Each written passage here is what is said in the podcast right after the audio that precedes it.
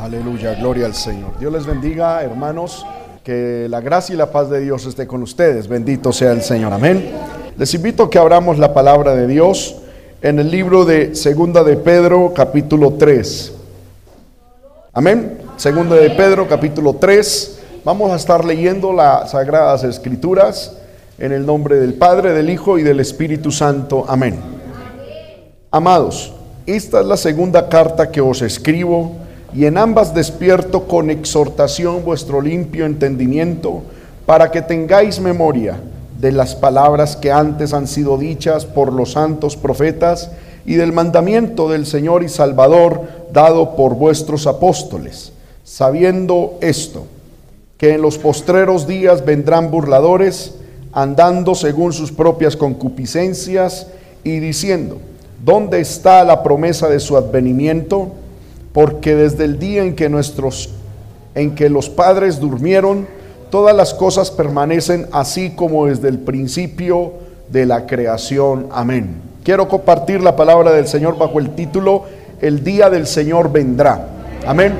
Oremos, Padre que estás en el cielo, en el todopoderoso nombre de Jesús, te damos gracias por esta oportunidad maravillosa que me concedes de estar con mis hermanos, con mis hermanas en esta reunión de adoración, Señor, de oración, pero también de estudio en tu palabra. Yo pido, Señor, que tú seas hablándonos a través de la misma, Señor, y que uses para honra y gloria de tu santo nombre mi vida, que pongas en mí la palabra precisa, adecuada, y que me concedas, Señor, ser instrumento útil delante de ti, Señor, a favor de tu pueblo. En el nombre de Jesús, Señor, te lo pido y te doy gracias. Amén y amén. Tome su lugar sin dejar de alabar el nombre del Señor. El día del Señor vendrá. Hermanos, si hay algo que nosotros no podemos olvidar nunca, es quién es Dios, quién somos nosotros en Dios y qué es lo que ha prometido Dios. Amén. Nunca se le olvide esas tres cosas. A usted se le puede olvidar quién es su familia, que Dios nos guarde, ¿verdad? Pero que llegáramos al punto de que se nos olvide aún nuestro nombre, pero que nunca se le olvide quién es Dios. Que nunca se le olvide quién es usted en Dios. Y tercero, que no se le olvide lo que Dios ha prometido va a hacer. Cuando miramos, hermano, el acontecer mundial, no tenemos otra conclusión que la que la que podemos decir es que el Señor está cerca. Justamente, hermano, antes del culto ahorita estaba en casa y escuché una noticia, hermano, que mi esposa se la puse, se la compartí a mi esposa y cuando ella terminó de escuchar la noticia, la exclamación más, amén, inmediata que salió de ella fue poder en el Señor. Eso significa que Cristo está muy cerca. Hermanos, estamos viendo con un buen estupor. Amén, parece algo contradictorio estos dos términos, pero es verdad. Con buen estupor cómo las profecías bíblicas se están cumpliendo, primero en una exactitud textual y segundo, hermano, en una aceleración y en un cumplimiento tan, tan acelerado que hermano no queda otra cosa sino pensar que pareciera que en el corazón de Dios hay afán por venir por su pueblo. Cuando vemos la prontitud, la exactitud y hermano, el ritmo en el cual se cumplen las profecías, vuelvo y repito, vemos en el corazón de Dios como un afán por venir. El problema es que contrasta con la parsimonia en el corazón del pueblo de Dios. Mientras pareciera que en Dios hay un afán por recoger a su pueblo, pareciera que en el pueblo de Dios hay un afán por no ser recogido. Mientras que en Dios hay un deseo por el arrebatamiento, pareciera que en el pueblo de Dios hay es amañamiento.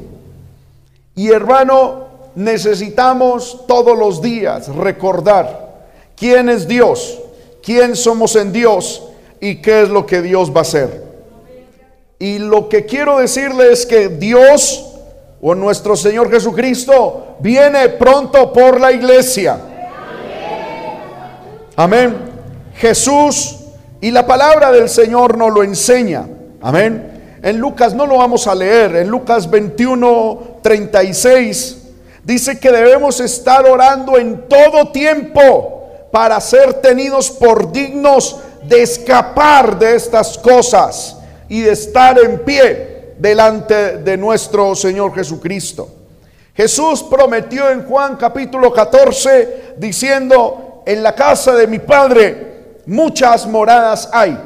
Voy pues a preparar lugar para vosotros. Y si me fuere, ¿qué dice? Vendré otra vez y os tomaré a mí mismo para que donde yo estoy, vosotros también estéis. En el libro de Primera de Corintios 15, 51 al 56, dice el apóstol Pablo, no todos dormiremos, es decir, moriremos, pero todos seremos transformados. ¿Cuándo? A la final trompeta. Cuando los muertos serán resucitados incorruptibles. Y nosotros, si Dios lo quisiera así, los vivos, los que estemos vivos para ese momento, seremos transformados en un abrir y cerrar de ojos. ¿Cuántos alabamos el nombre de Cristo? Son textos bíblicos donde se demuestra que Cristo viene por la iglesia. Está profetizado. En el libro de Efesios 5:25 dice que Cristo amó a la iglesia y el verso 27 dice a fin de presentársela a sí mismo como una iglesia como santa, sin mancha y sin arruga. Amén. Filipenses 3:11, Filipenses 20:21 y segunda de Corintios 5 del 1 al 9, podemos resumir estos textos de la siguiente manera. De donde, es decir, el cielo, también esperamos a quién? A Jesucristo, el cual transformará el cuerpo de la humillación nuestra. Nosotros esperamos desde dónde? Desde el cielo a quién? A Jesucristo y él, según dice Primera de Tesalonicenses 4:3 en adelante, él mismo descenderá del cielo y los muertos en Cristo resucitarán primero. Luego nosotros, los que vivimos, los que hayamos quedado, seremos que arrebatados juntamente con ellos en las nubes para recibir al Señor en el aire. Amén. Está pensado que esto va a ocurrir. Segunda de Tesalonicenses 2.1 dice, os rogamos hermanos, con respecto a nuestra reunión con Él. Amén.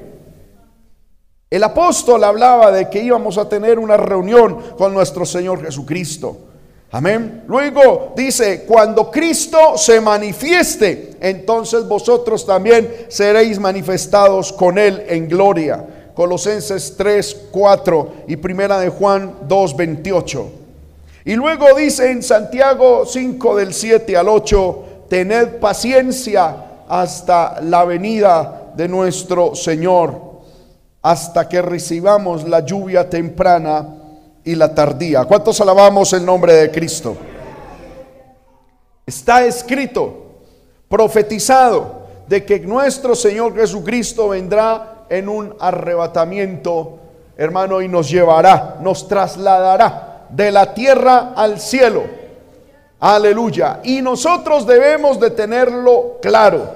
Y esa debe ser, hermano, el arrebatamiento de la iglesia. Y más en el tiempo en el que vivimos, debe ser, hermano, nuestro norte y nuestro fundamento. Debe ser la doctrina que pone nuestros pies en tierra.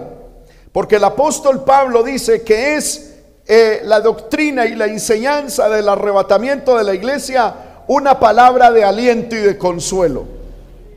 Y yo creo, hermano, firmemente que es así. No hay palabra de tanto consuelo, de aliento, como aquella palabra que nos habla de que Cristo viene pronto por su iglesia. Porque, o yo no sé en su corazón que produce esto, si usted de pronto está pasando por luchas y por dificultades y escucha que Cristo ya viene por nosotros, en su corazón usted recibe ánimo, pronto esto se acabará y pronto estaremos en la patria celestial. Si usted está, hermano, por ataques de Satanás, donde el desánimo y la, la falta de fuerza está invadiendo su corazón, el escuchar que Cristo viene pronto, vuelve, hermano, a inyectar fuerza en uno.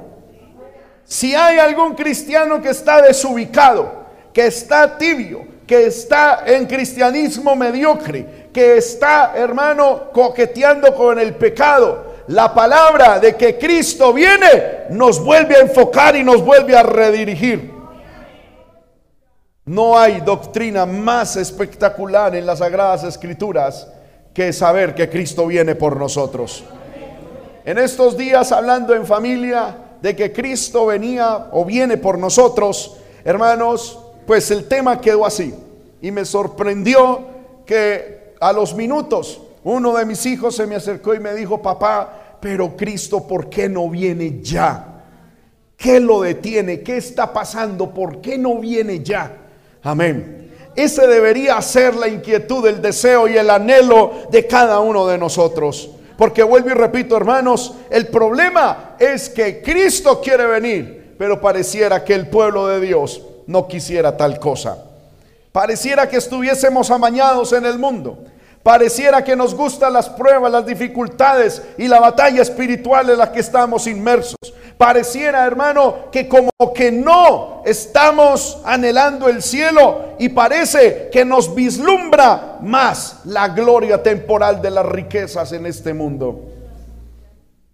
Por eso el apóstol Pablo, corrijo, el apóstol Pedro, ahí en la carta de segunda, en su segunda carta del capítulo 3, el apóstol Pedro habla de la siguiente manera, amados, esta es la segunda carta que os escribo.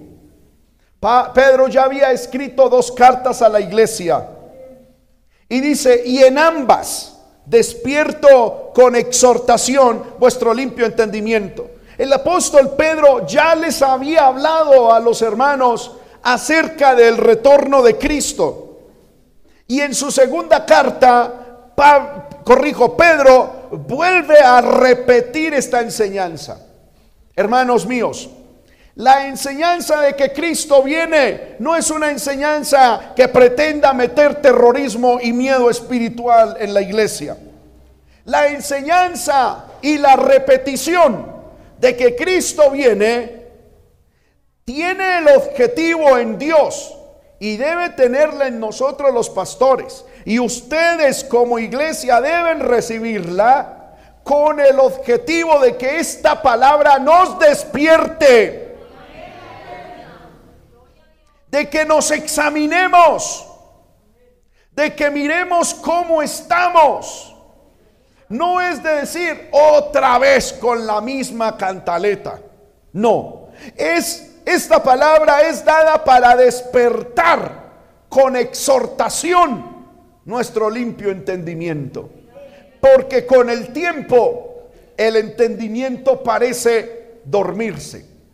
Con el paso de los días, hermano, el entendimiento cristiano en nosotros parece de una u otra manera pausarse y de una u otra manera acomodarse a la vida terrenal pero que nos prediquen muy seguido acerca del retorno de Cristo, eso nos despierta el entendimiento y pone, hermano, en orden las prioridades que debemos tener. Y Pedro dice, yo les escribo acerca del regreso de Cristo para despertarles, iglesia para que no estemos dormidos o entre dormidos, sino para que estemos despiertos Y sé, dice el apóstol Pedro, que esto va a sonar a exhortación. Algunos lo van a tomar como a medio regaño. Pero benditas sean aquellas exhortaciones y aquellos regaños que vienen de Dios. Como siempre lo he dicho, hermano, yo prefiero que me metan al cielo a punta de regaño y no aparecer en el infierno a punta de elogios. ¿Cuántos decimos amén a eso? Luego el apóstol Pedro dice que el objetivo de esta enseñanza debe ser despertarnos.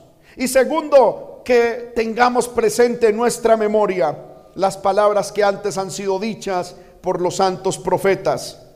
Necesitamos tener presente en nuestra memoria, por eso les dije ahorita que si hay tres cosas que nunca debemos olvidar es quién es Dios, quién es usted y qué ha prometido Dios.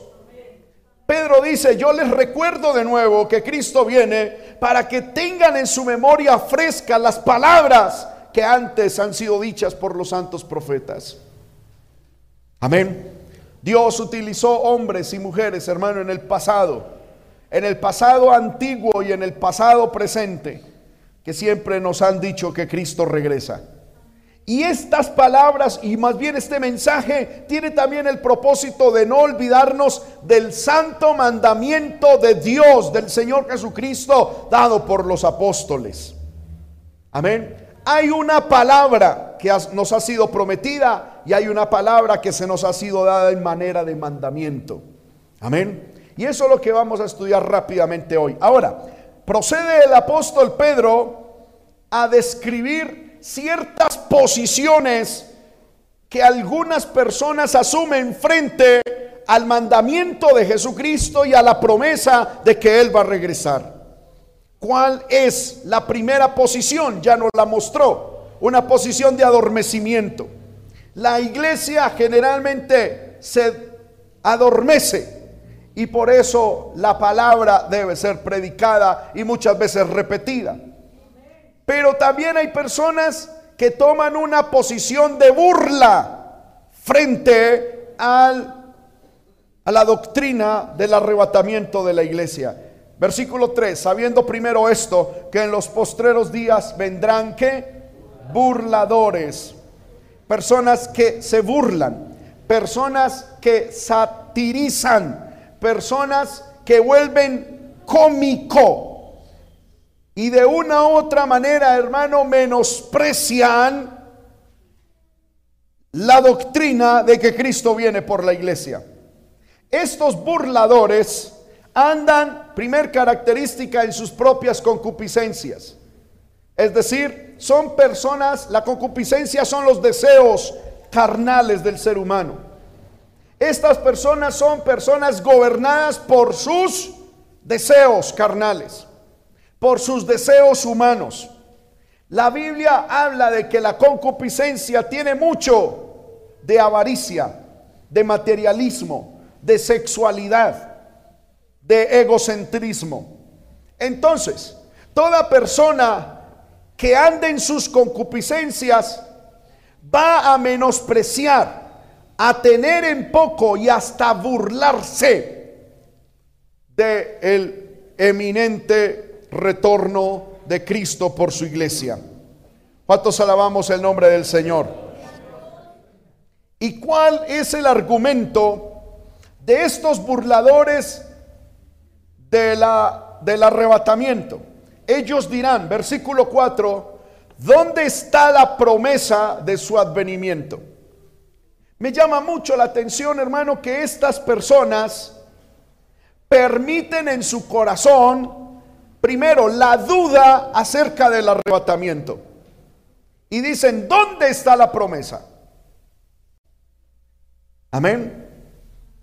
¿Dónde está la promesa de su advenimiento? Primero, dudan acerca del tiempo en el cual se va a llevar a cabo este, este suceso que es el arrebatamiento. Segundo, preguntan el lugar donde está la promesa de su advenimiento. Bendito sea el nombre del Señor. Son personas, hermano, que en su mente carnal, en su mente con eh, llena de concupiscencia, quieren entender supuestamente de una manera lógica algo tan maravillosamente espiritual como es el arrebatamiento de la iglesia. Y yo le quiero decir, si nosotros queremos razonar con nuestra mente el arrebatamiento de la iglesia, nunca lo vamos a entender. Y es más, vamos a caer en burla.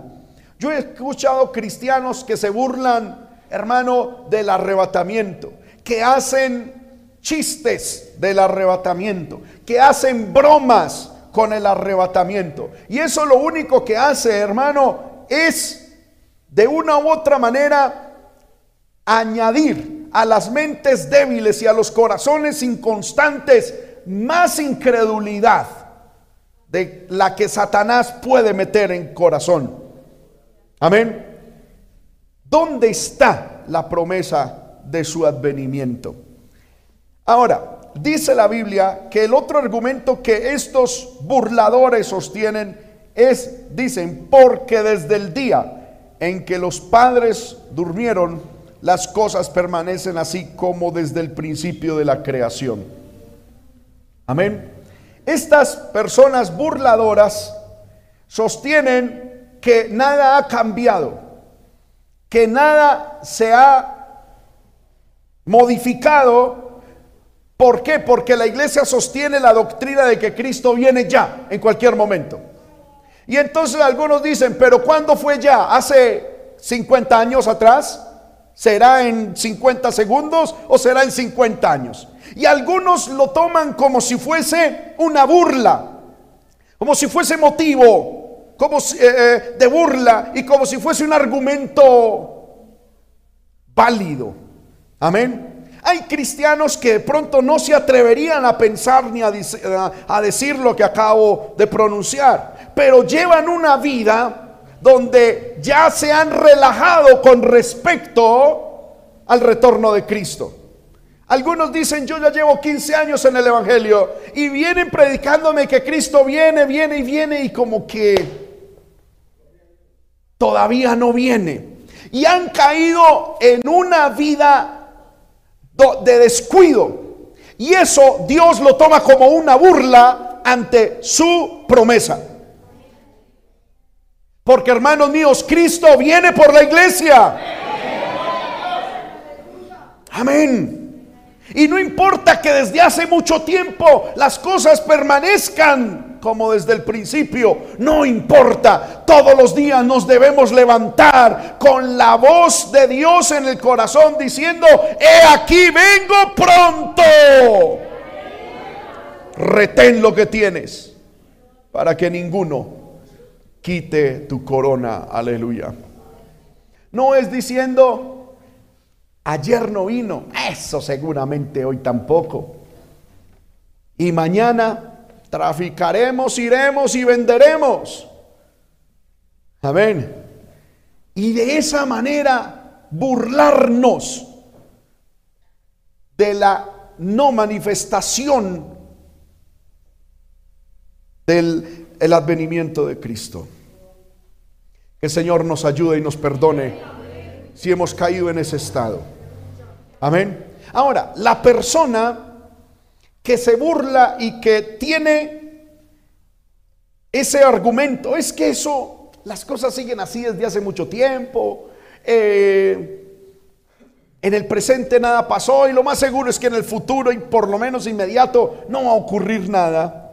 Estas personas no solamente ignoran, eh, corrijo, se burlan de Dios con sus palabras o con su actitud frente al advenimiento, sino que ellos ignoran voluntariamente. Amén. No ignoran por desconocimiento. Ignoran conociendo. ¿Qué cosas? Primero, que por la palabra de Dios fueron hechos los cielos y la tierra. Yo pregunto, hermano, aquí, ¿cuántos de los que están aquí creen y tienen la confianza y el conocimiento de que por la palabra de Dios fueron hechos los cielos y también la tierra. Amén. Si usted cree eso y usted cree que fueron hechos los cielos y la tierra como lo describe el libro de Génesis, que en una semana literal fueron creados los cielos y la tierra. Porque hermano, esto es una de las cosas que Satanás quiere atacar. Y yo he hablado con muchos cristianos que dicen, los días en Génesis parecen ser épocas, parecen ser eras, parecen ser muchos años. No, nosotros creemos que la palabra de Dios cuando dice que en el primer día hizo la luz, en el segundo día hizo aquello, lo otro y al tercer, son días literales de 24 horas. Lo creemos de esa manera. Amén. Ahora, si Dios en siete días literales de 24 horas creó y lo creemos, Dios creó los cielos y también la tierra, ¿por qué se nos va a hacer difícil creer que en un instante Dios puede decretar su palabra y en un segundo cumplirse todas las profecías bíblicas y Cristo venir por nosotros? La persona que piensa Cristo viene en 50, 60 años, ignora de que en un segundo, por la palabra de Dios, todos los sucesos pueden cambiar. Y esa, e, e, esa ignorancia no es por desconocimiento, es una ignorancia voluntaria. Amén. Yo les confieso, hermanos míos, que cuando yo era adolescente, y yo estudiaba mucho la escatología, que es el estudio de la profecía, especialmente de los eventos futuros. Me gustaba mucho. Y cuando yo leía todo lo que debía acontecer antes, por ejemplo, del arrebatamiento de la iglesia, antes del milenio y antes del fin del mundo, yo decía, para que todo eso se cumpla, lo que falta es tiempo. Amén. Luego yo decía, Dios a mí me ha prometido que va a hacer conmigo tal y tal cosa. Y para que eso se cumpla, son años. Y yo recuerdo que algún día Dios utilizó una persona y Dios me dijo, se te olvida exactamente esto, que yo en un segundo puedo ordenar y lanzar una palabra para que todo se cumpla en un segundo. Y tú pensando que vas a demorarte años, yo puedo hacer que todos los eventos ocurran en un instante. Amén. Y como lo vamos a ver ahorita, si Dios no lo ha hecho, es por puro amor y pura paciencia para con nosotros, hermano. Amén. No ignoremos voluntariamente que en el tiempo antiguo fueron hechos por la palabra de Dios los cielos y también la tierra. Tierra que proviene del agua y por el agua subsiste. ¿Sabe qué está diciendo el apóstol Pedro eh, por inspiración divina? Si usted se pone a mirar en el, en el libro de Génesis, todo fue un proceso. Amén. Del agua salió lo seco. Del agua, por ejemplo, dice el Génesis, salieron las aves. Amén. A mí me llama mucho la atención esto. Solamente vamos a analizar por cuestiones de tiempo el primer punto. Lo seco salió del agua. Hermanos, si usted pudiese sacar una isla que está sumergida en el agua y lo saca a flote, ¿la isla sale seca? No, ¿cómo sale? Mojada, húmeda, inundada y totalmente inservible mientras el agua se retira de la tierra, es absorbida o toma su curso de nuevo al mar. Lo describe, es el proceso natural, por ejemplo en el caso del diluvio. ¿Cuánto tiempo se demoró las aguas en retirarse de la tierra? Más de 40 días. Amén. Es lo normal. Pero la Biblia dice que Dios en un día dijo, hágase lo seco. Y, las, y lo seco, es decir, los continentes salieron del agua. Y cuando Dios dijo, salgan del agua, salieron secos. Dios no necesita el proceso natural de las cosas para que las cosas se den. Dios puede voluntaria y soberanamente saltarse el proceso. ¿Por qué? Porque Él es grande, Él es poderoso, Él es soberano. Y entonces el, apóstol inspirado por el Espíritu Santo dice, hay gente que está ignorando esto. Y ellos piensan que es que eso depende de los políticos, de los presidentes del mundo, que hay que esperar que el Papa Negro se monte en el Vaticano, que yo no sé qué, que vengan los alienígenas. Y algunos están esperando un proceso que según las cuentas y las mentes y, eh, y los cálculos en las mentes de muchos puede durar años. Pero el apóstol dice, no ignore hermanos míos, que Dios en un solo día sacó lo seco de entre el agua. Y Dios no tuvo que esperar.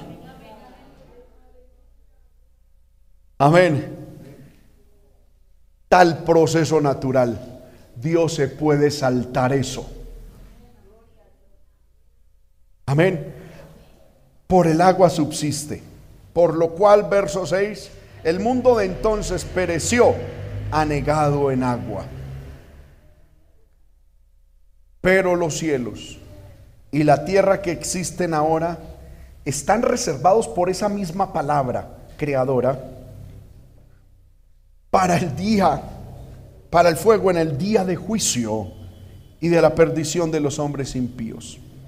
Lo otro que está diciendo el apóstol Pedro es que Dios no necesita procesos naturales, primero. Y segundo, que tanto la palabra de Dios puede ser creadora como destructora. Y con la misma rapidez con que hay creación, con esa misma rapidez puede haber destrucción. ¿Cuántos alabamos el nombre del Señor? Y el apóstol Pablo dice, entiendan hermanos míos, que los cielos y la tierra que existen ahora, a ver, no están hechos para durar para siempre, como dicen los testigos de Jehová. No, los cielos y la tierra que existen ahora están reservados por la misma palabra. ¿Cuál misma palabra? La misma palabra creadora.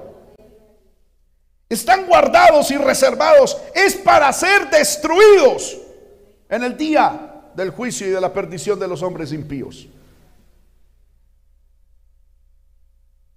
Y tanto la palabra creadora de Dios al mismo tiempo es palabra destructora. Entonces, ¿Cuál es la posición de mucho pueblo de Dios? Una posición de burla, de menosprecio. Al regreso de Cristo por la iglesia. Primero, porque ven todas las cosas iguales. Segundo, porque han escuchado que hay muchas señales y muchas cosas que se deben de cumplir y eso los lleva a pensar de que eso se demora todavía, pero ignoran voluntariamente de que Dios se puede saltar procesos. Amén. Y que Dios, para llegar a un resultado, no necesariamente tiene que esperar un efecto. Que Dios va de una al grano, como dice el dermatólogo. Amén. Y segundo, se ignora que la misma palabra creadora es al mismo tiempo palabra destructora. Que con una palabra fue creado todo. Con una palabra puede ser destruido todo. Entonces el apóstol en el versículo 8 dice, hermanos, no ignoren esto. Segundo, que el tiempo para con Dios es muy diferente para con nosotros. Porque para nosotros pueden pasar mil años. Y esos mil años para Dios es como un día. Amén. Dice que para con el Señor un día es como mil años y mil años como un día. Dios no lleva el mismo calendario de nosotros. Dios no lleva la misma cronología de nosotros. Dios está en su propio calendario. Amén. Él tiene su propia medición de tiempo y Él tiene agendado los días en los cuales va a determinar todo. La Biblia nos dice que Jesús vino aquí a la tierra en el día determinado. Murió en el día determinado. Resucitó en el día determinado. Y subió al cielo en el día determinado. Y regresará por la iglesia en el día determinado por el Padre. El cual ni los ángeles ni nadie conoce. Solamente el Padre. ¿Cuántos alabamos el nombre del Señor? Desde que Jesús dijo eso, van dos mil años. Es decir, en términos de Dios, realmente van, hace dos días Jesús dijo eso. Amén, un poco más de dos días. Amén. Por eso es que Jesús dice, por eso es que la Biblia dice, Dios viene pronto, pronto. No en términos de nuestros días, sino en términos de los días de Dios. Porque para Dios puede que Jesús haya regresado, haya venido y nacido y muerto hace apenas dos días. Amén. Y nosotros podemos llevar en la tierra más de dos mil años esperando, pero en términos de Dios es como Dios dijo, pero hace dos días fui, ayer fui, vamos pronto, yo anhelo a mi pueblo. Amén. Entonces, cuando Dios dice, voy pronto, en breve, no lo debemos, hermano, tomar con la medición de nosotros, sino entendiendo que para Dios mil años es como un día. ¿Cuántos alabamos el nombre de Cristo? Lo cierto es que el Señor no retarda su promesa. Versículo 9. No hay retrasos en Dios, tampoco adelantos en Dios. Se dice por ahí que los tiempos de Dios son perfectos y exactos. Y son así. Dios no retarda su promesa según algunos la tienen por tardanza. Sino que es que paciente para con nosotros, no queriendo que ninguno perezca, sino que todos procedan al arrepentimiento. Hermanos míos, el regreso de Cristo por la iglesia es en sí mismo un juicio. Amén. Un juicio ejecutado y realizado a la iglesia y al mundo. Porque el arrebatamiento de la iglesia al cielo es al mismo tiempo salvación para unos y perdición para otros es el juicio más corto de la historia. Durará un abrir y cerrar de ojos. Amén. Es el juicio más corto y más significativo. Ahí es, a ese juicio es al que Jesús, dando una parábola, dijo que un hombre tenía un campo y le sembró trigo. Pero en la noche vino su enemigo y le sembró cizaña. Cuando empezó a crecer, los criados de aquel dueño le dijeron, Señor, pero no sembraste trigo, ¿por qué cizaña? Y él les dijo, es que en la noche vino el enemigo y sembró cizaña. Y entonces sus siervos le dijeron, permítenos y arrancamos la cizaña. ¿Y qué les dijo el amo? Dejad crecer tanto lo uno como lo otro que en el día del juicio se manifestará quién es trigo y quién es cizaña. Hermanos míos, en la iglesia de Cristo, tanto a nivel nacional, internacional, mundial, como en esta iglesia local, hay trigo. Pero también el enemigo ha logrado sembrar cizaña. No es ni mi función, ni la de nadie, perseguir, arrancar la cizaña. Usted sabe si es verdadero trigo o si es cizaña. El trigo y la cizaña se parecen mucho. Yo no soy experto, hermano, en granos ni en agricultura, pero lo que he podido leer es que se parecen mucho. La mata de donde provienen se parece mucho. La textura se parece mucho. Donde generalmente se da cuenta cuando fue trigo o, o lo que es cizaña es en el amargo del pan cuando se hace el pan con cizaña. Es decir, casi que la única manera de saber ¿Qué es uno y qué es otro? Es cuando, hermano, se da la cosecha y se obtiene algún fruto de eso. ¿Cómo vamos a saber quién era trigo y quién era cizaña en el arrebatamiento de la iglesia? Los que se vayan con el Señor en el arrebatamiento, ¿quiénes eran?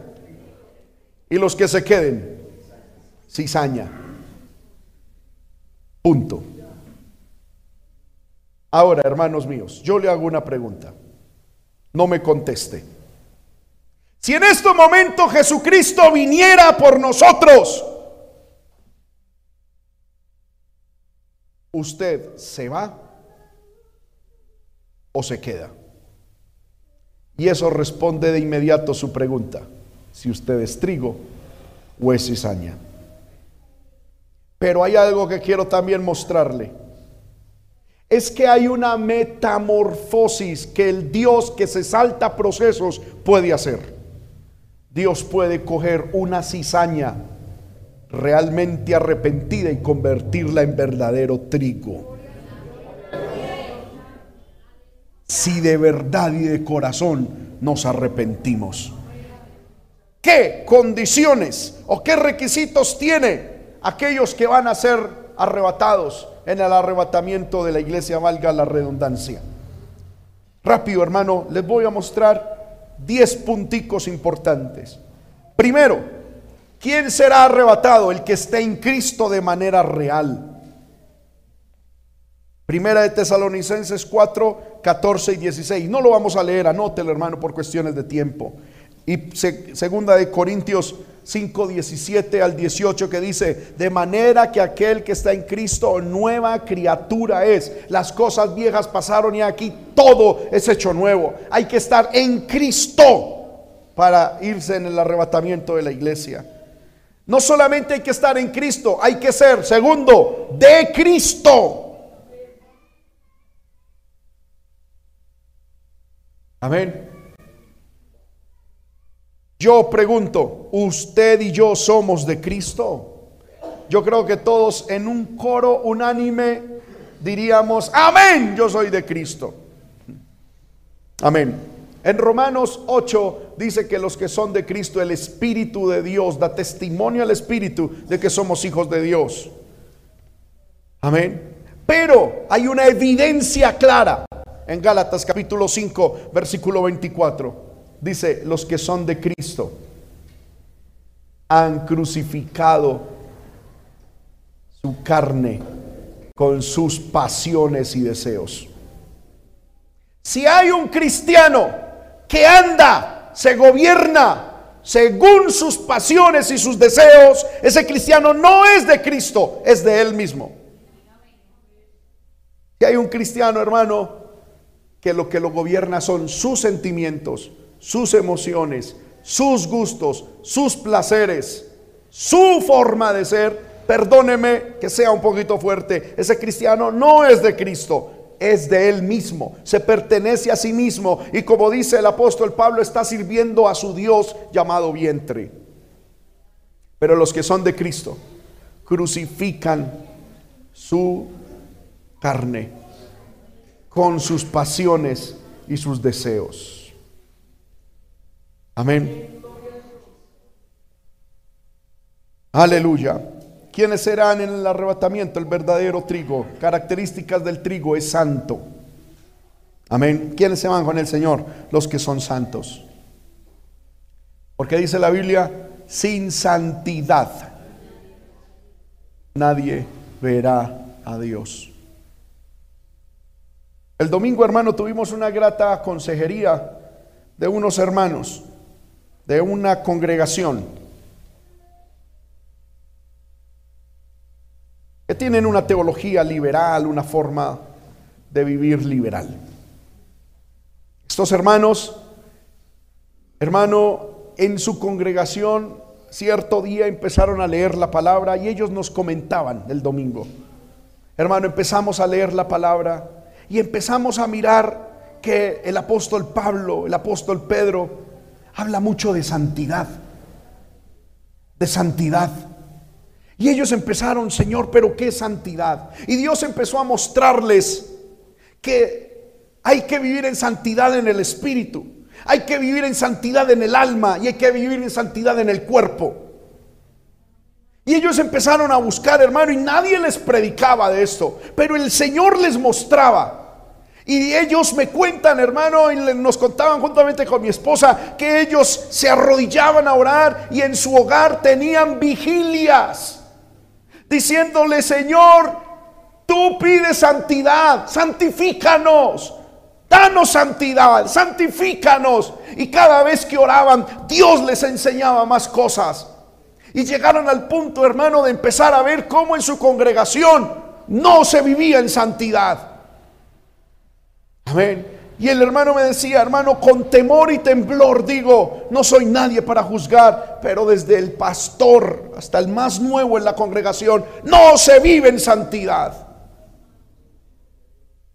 Y ellos empezaron a tener un corazón vibrante hacia la santidad. Nadie les predicaba. No conocían la obra del movimiento misionero mundial. No, no, no, sencillamente era la palabra en sus corazones. Y todos los días ellos oraban, Señor, santifícanos, santifícanos, santifícanos. Y Dios los fue llevando por el camino de la santidad. Cierto momento, hermano, dice la hermana, que ella no aguantó y dejó de vestir como ella siempre iba a la congregación y empezó a vestir como Dios manda.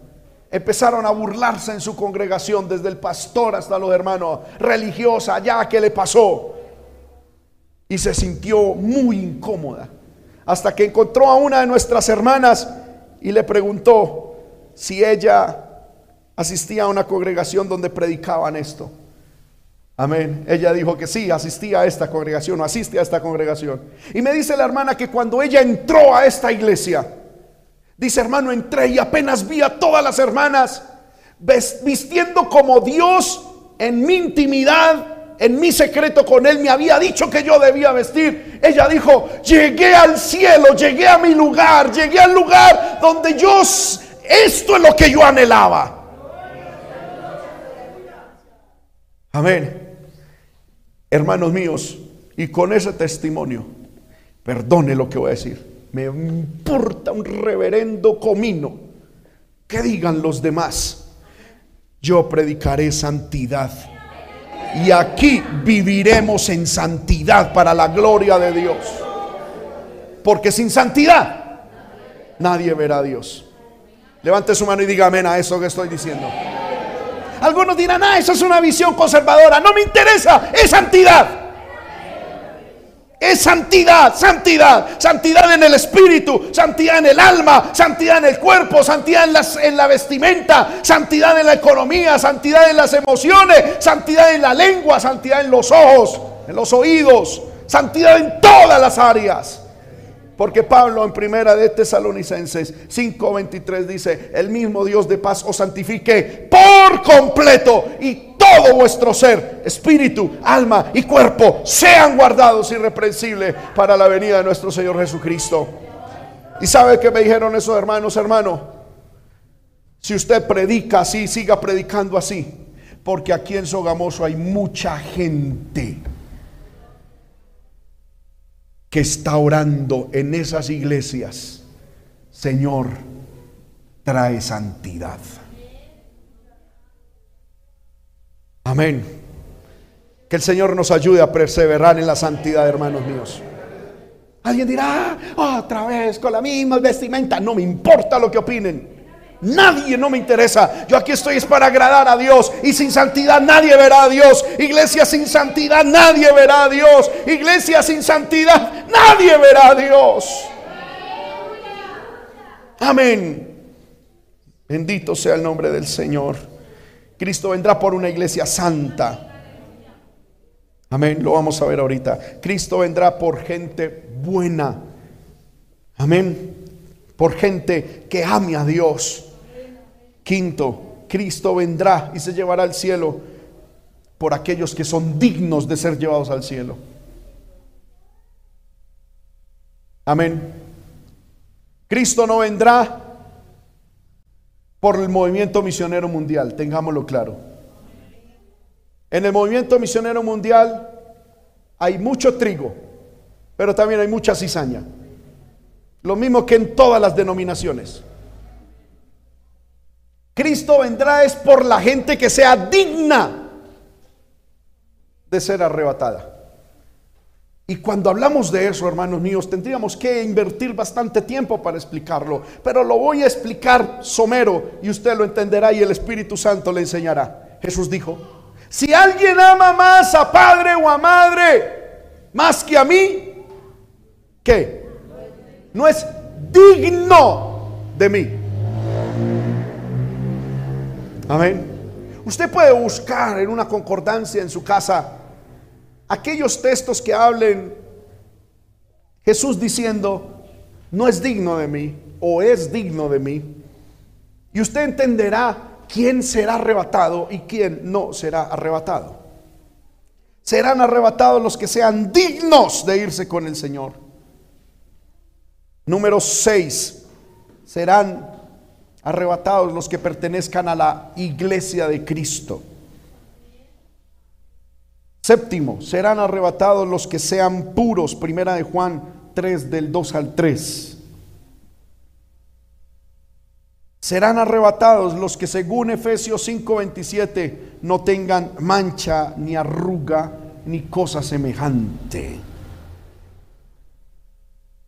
Número 9. Serán arrebatados los que vivan y anden una vida en el Espíritu, en el fuego del Espíritu. Recordemos que los tibios serán vomitados. Serán arrebatados los que anden en el fuego del Espíritu Santo. No en una vida religiosa, no en una vida tibia, acomodada, chévere, relajada serán arrebatados los que vivan en el fuego del Espíritu Santo en sus corazones. Y por último, serán arrebatados los que anden en luz. Amén. ¿Cuántos alabamos el nombre del Señor? Por eso es que volvemos a segunda de Pedro capítulo 3.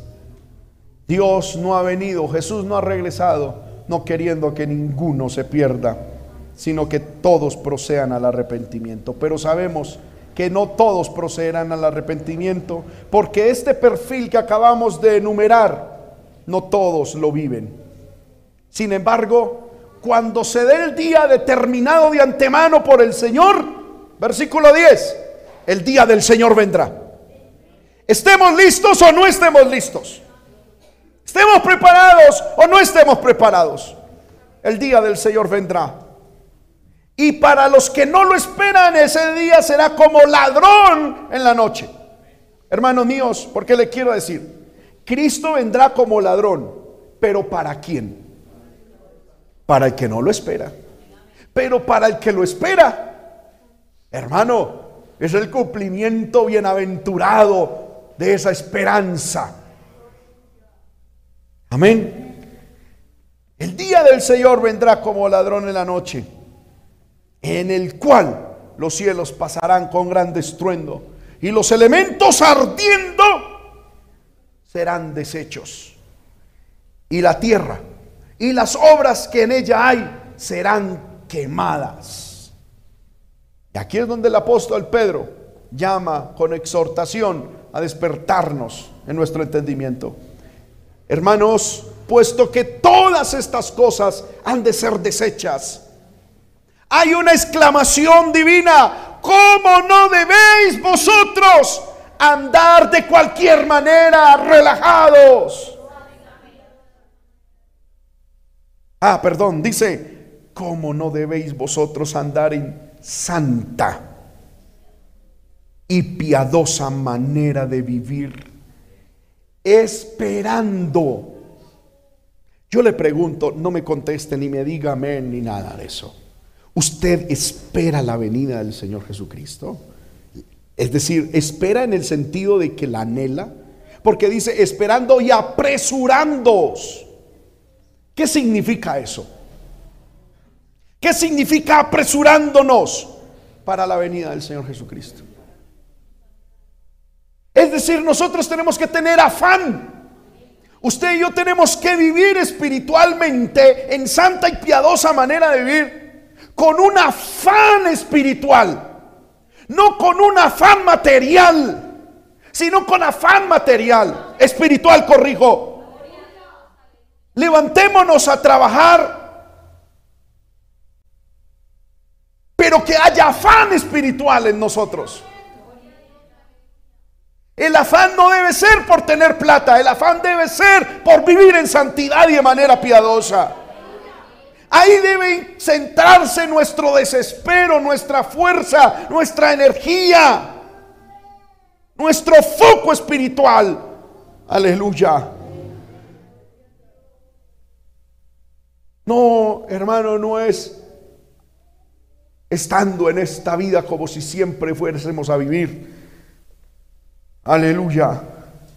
Sino centrando nuestra fuerza y nuestra visión en la venida de nuestro Señor Jesucristo, en el cual los cielos encendiéndose serán deshechos y los elementos ardiendo serán siendo quemados, se fundirán.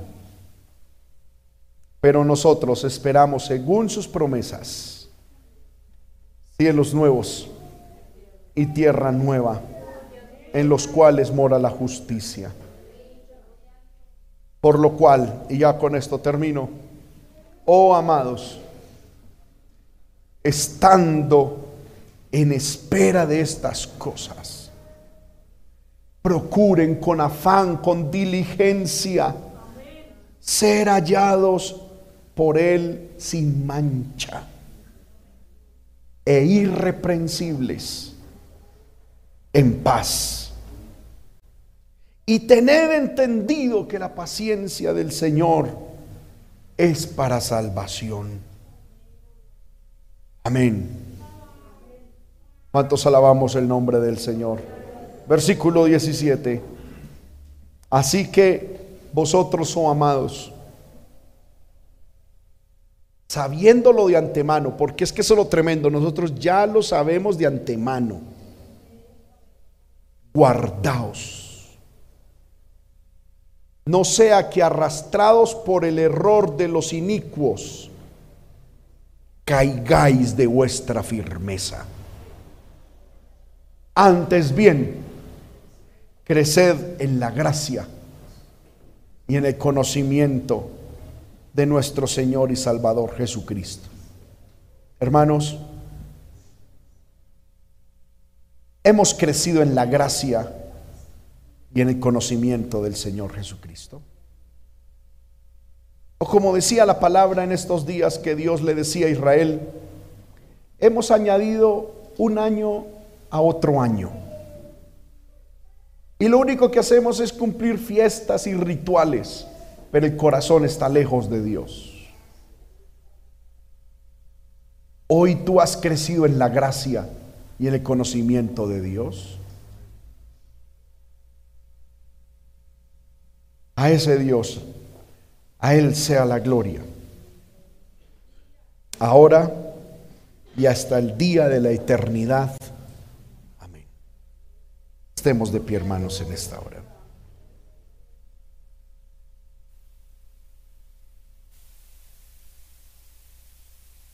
Padre, te doy gracias. Nuevamente mi corazón se estremece frente a tu palabra, Señor.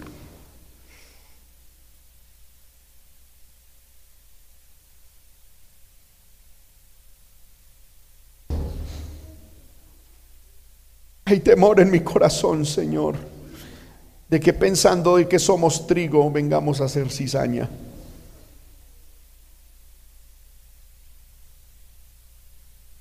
Que en el momento, Señor amado, en que nos demos cuenta que somos cizaña, ya sea irremediablemente,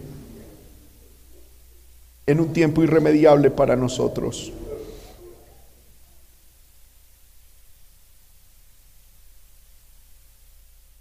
Señor, cuando yo miro esta iglesia y miro mi propia vida, todos tenemos apariencia de trigo.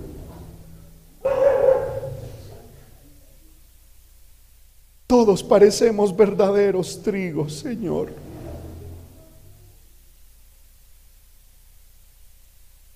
Pero tú sabes quién somos realmente.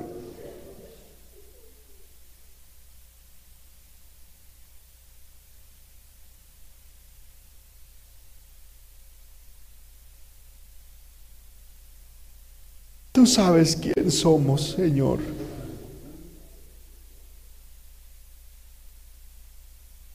Por eso, Señor, como decía el salmista,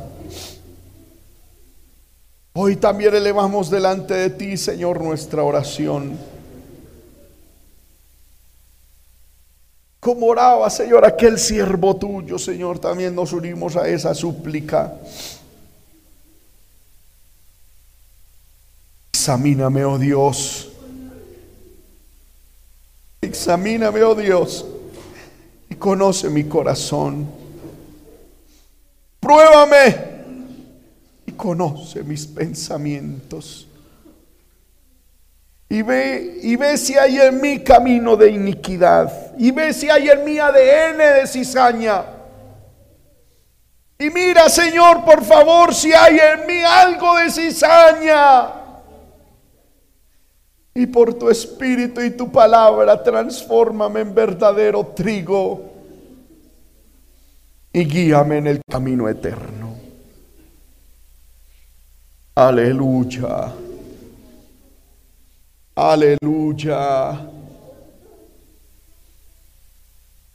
Aleluya, aleluya, aleluya.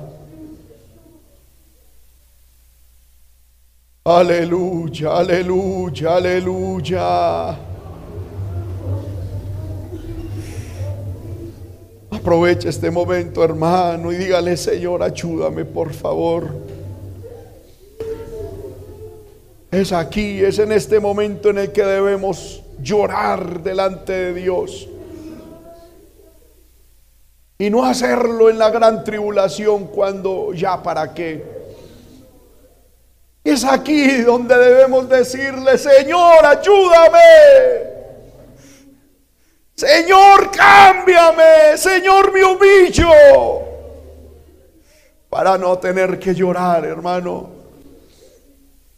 En el momento donde ya no hay oportunidad, porque la Biblia dice, buscad a Jehová mientras pueda ser hallado. Llamadle en tanto que está cercano. Vamos, hermanos, si alguien un minutico más desea venir aquí al altar, pase a este lugar y dígale, Señor, ayúdame. Ayúdame, por favor, ayúdame. Si algún niño, algún adolescente, algún joven, alguna dama, algún caballero, anciano, la palabra le ha tocado y dice, Señor, auxilio, ayúdame, ayúdame. No se torne duro a la palabra de Dios, no se torne difícil a la palabra. Dígale, Señor, por favor, auxilio. Ámbiame, Señor, ayúdame. Ayúdame, Señor, ayúdame, ayúdame. Santifícame. Elevemos, hermano, esa oración que elevaran estos siervos de Dios, estos hermanos también Santifícame, Señor, santifícame, santifícame. Santifícame, Señor. Ve si hay en mi camino de perversidad. Yo me puedo engañar a mí mismo, Señor. Yo puedo, Señor, mirarme y ver y pensar que soy un que soy verdadero trigo. Señor amado, y ver las cosas de manera diferente y que mis ojos estén siendo engañados por Satanás, pero aquí estoy diciendo, Señor, auxilio, ayúdame, ayúdame a verme a mí mismo como tú me miras. Es una inteligente oración. Dígale, Señor, ayúdame a entender tú cómo me miras. ¿Qué ves de cuando me miras? ¿Qué ves de mí? ¿Qué ves en mí, Señor? ¿Qué ves en mí? Ayúdame a mirarme como tú me miras, porque desde mi propia vista yo soy bueno, soy justo, soy santo. Pero tú que conoces el corazón, ¿qué ves de mí, Señor? ¿Qué ves en mí? Oh Dios, ayúdanos. Vamos, hermano, levantemos nuestras manitos, por favor, y oremos al Señor. Que se escuche el clamor aquí en este lugar. Aleluya. Aleluya, aleluya, aleluya. Aleluya, aleluya. Dios quiere despertar tu entendimiento. Dios quiere despertar nuestro entendimiento. Porque el diablo trae justificaciones, el diablo nos duerme con nuestras propias razones. El diablo pone unos lentes en nuestros ojos para que miremos las cosas de una manera diferente, para que sintamos cosas que no son. El diablo, aleluya, pone sentimientos y el diablo dice, esos sentimientos son buenos, esa manera de pensar es buena, tú eres santo, tú eres santa, aleluya. Y resulta que hemos sido reprobados por Dios. Y al final va a resultar que Dios tenga piedad y misericordia. Que somos reprobados por el Señor. Señor, de alguna manera, por favor, hazme entender tú cómo me miras. De alguna manera, haznos entender tú cómo me ves. De alguna manera, Señor amado, no permitas que yo mismo me engañe. Enséñanos a vernos como tú nos ves. Aleluya, aleluya, aleluya. Aleluya, aleluya. Aleluya, aleluya, aleluya, aleluya. Aleluya, aleluya, aleluya, aleluya, aleluya. Necesitamos al Señor, necesitamos su ayuda. Necesitamos su ayuda. Ayúdame, Señor Jesús serte fiel. Ayúdame,